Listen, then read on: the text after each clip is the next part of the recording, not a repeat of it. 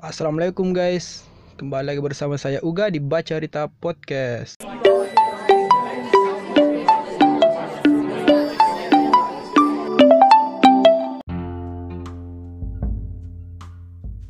Jadi kali ini gua nggak bersama Iga Tapi gua ditemenin seseorang Seseorang yang spesial tentunya.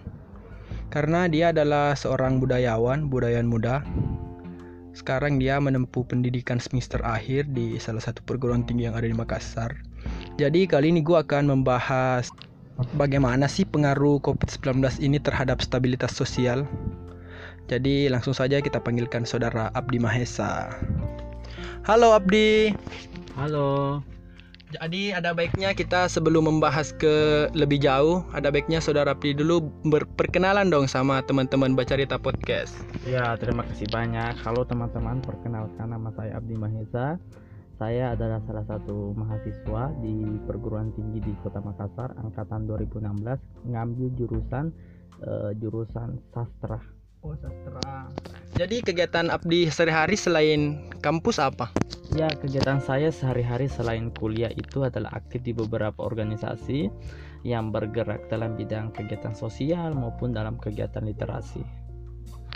Oke, jadi saya dengar tadi ada bergelut di kegiatan sosial. Jadi saya ingin bertanya nih ke Bang Abdi, bagaimana sih eh, tanggapan Anda tentang COVID-19 ini? Nah, tanggapan saya sih lebih banyak ke aspek sosial sih, soalnya secara sosial eh, penyakit ini justru menimbulkan banyak problema, utamanya terkait dengan himbauan pemerintah terkait dengan adanya peri, adanya pemberlakuan terkait dengan social distancing. Tentu masyarakat atau di antara kita pasti membatasi jarak sosial jarang berkumpul jarang nongkrong nongkrong jarang uh, jarang melakukan kegiatan-kegiatan seperti biasanya dan tetap berdiam diri di rumah.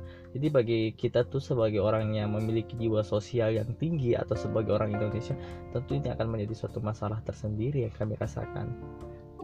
Oke, jadi Bang Abdi, kan Bang Abdi seorang budayawan nih. Ya. Terus bagaimana sih pengaruh maksudnya kegiatan-kegiatan Bang Abdi di bidang itu berhubung kan sekarang lagi kegiatan seluruh aktivitasnya terbatas dibatasi oleh pemerintah kan bagaimana sih eh, cara-cara Bang Abdi untuk menghadapi itu sebagai budayawan? Ya tentu saja kita harus mensiasati uh, kendala dan juga uh, pembatasan ini sebagai sebuah hal yang harus kita tanggapi secara positif salah satu kegiatan produktif yang masih sampai sekarang masih selalu saya lakukan itu adalah bagaimana menggencarkan atau lebih uh, mengutamakan kegiatan-kegiatan yang sifatnya online menggunakan aplikasi media sosial atau jadi jadi bahas-bahas budaya ini di online ya? Iya ketinggalan dong. iya kebanyakan sih di online. Jadi orang-orang konsultasi dengan saya itu lebih eh, lebih banyak menggunakan aplikasi Zoom atau yeah. Webex. Atau mungkin langsung WA aja ya kan yang lebih iya. dekat iya artinya sekarang eh, eh, dengan adanya media atau dengan adanya jaringan uh, semuanya serba di dipermudah. Uh, uh, Oke. Okay. Jadi Mang Abdi selanjutnya uh, uh. saya mau tanya nih bagaimana seperti apa sih pengaruh COVID-19 terhadap stabilitas sosial ini? Ya pengaruhnya besar banget sih soalnya pertama itu berpengaruh pada lonjakan harga bahan pokok sehingga orang akan mengalami semacam sindrom atau situation shock dia gegar, dia shock dan dia e, merasa nggak pernah mengalami hal ini sebelumnya makanya rata-rata tuh swalayan-swalayan atau pusat hmm, perbelanjaan orang-orang banyak beli dengan jumlah yang begitu iya. besar, yeah. memborong sehingga ini semacam mereka panik, panik buying artinya dia membeli bukan sesuai dengan kebutuhannya.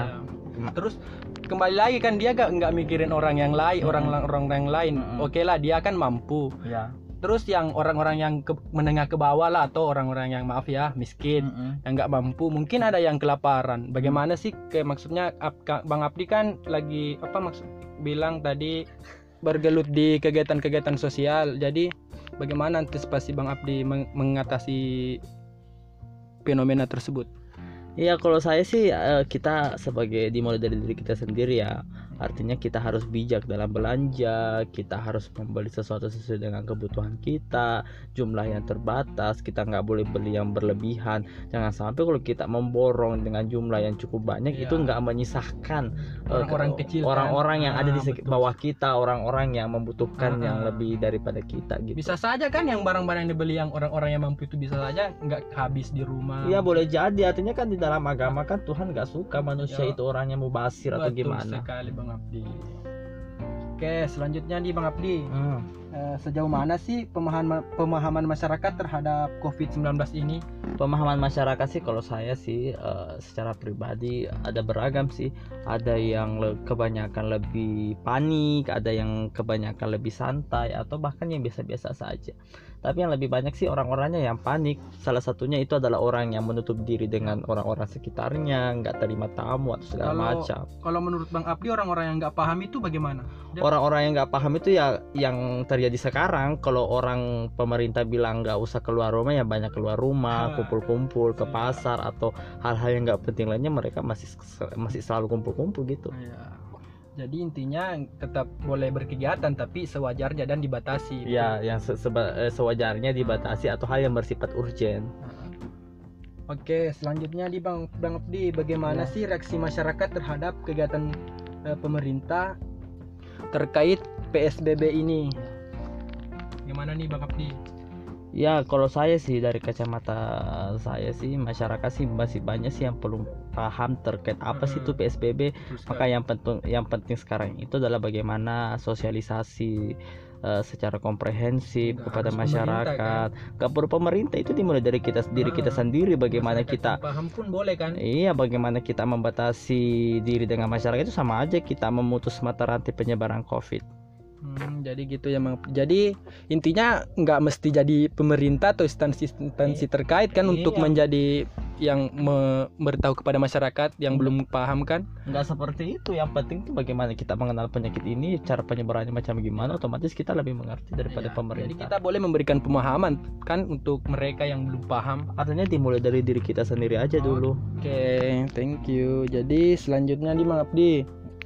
Jadi langkah-langkah apa saja Bang Abdi yang dapat dilakukan eh, dalam meminimalisir eh, dampak dari COVID-19 ini Bang Abdi? Ya pertama tuh ikuti himbauan pemerintah, Oke. tetap stay di rumah, tapi tetap komunikasi tetap berjalan lah ya. Yang kedua itu eh, bagaimana kita bijak dalam berbelanja. Yang ketiga itu adalah tidak eh, gampang terpengaruh oleh berita-berita hoax yang menyebar akhir-akhir ini. Dan tentu itu kan eh, artinya semua itu dimulai dari diri kita sendiri. Karena kalau bukan kita yang merubah diri kita, mengubah mindset kita, mengubah perilaku kita, ya pemerintah mah tetap kewalahan dalam hal itu Jadi intinya jangan pa- panik kan Bang Abdi. jangan panik tetap eh, tetap eh, memandang santuy. tetap santuy eh, tetap memandang hal ini sebagai suatu hal yang menjadi tanggung jawab bersama dan yakin saja bahwa kebersamaan itu bukan cuma diukur dengan bersama-sama berkumpul tetapi berjarak pun itu saya rasa itu mendukung bagaimana kita solid dalam eh, sebuah hubungan yang berjarak secara fisik tapi lew- tidak lewat jalinan sosial. Teman ya intinya tetap sehat bagi teman-teman yang sehat dan lekas pulih bagi teman-teman yang kurang sehat. Sekian dan terima kasih. Wassalamualaikum warahmatullahi wabarakatuh. Thank you teman-teman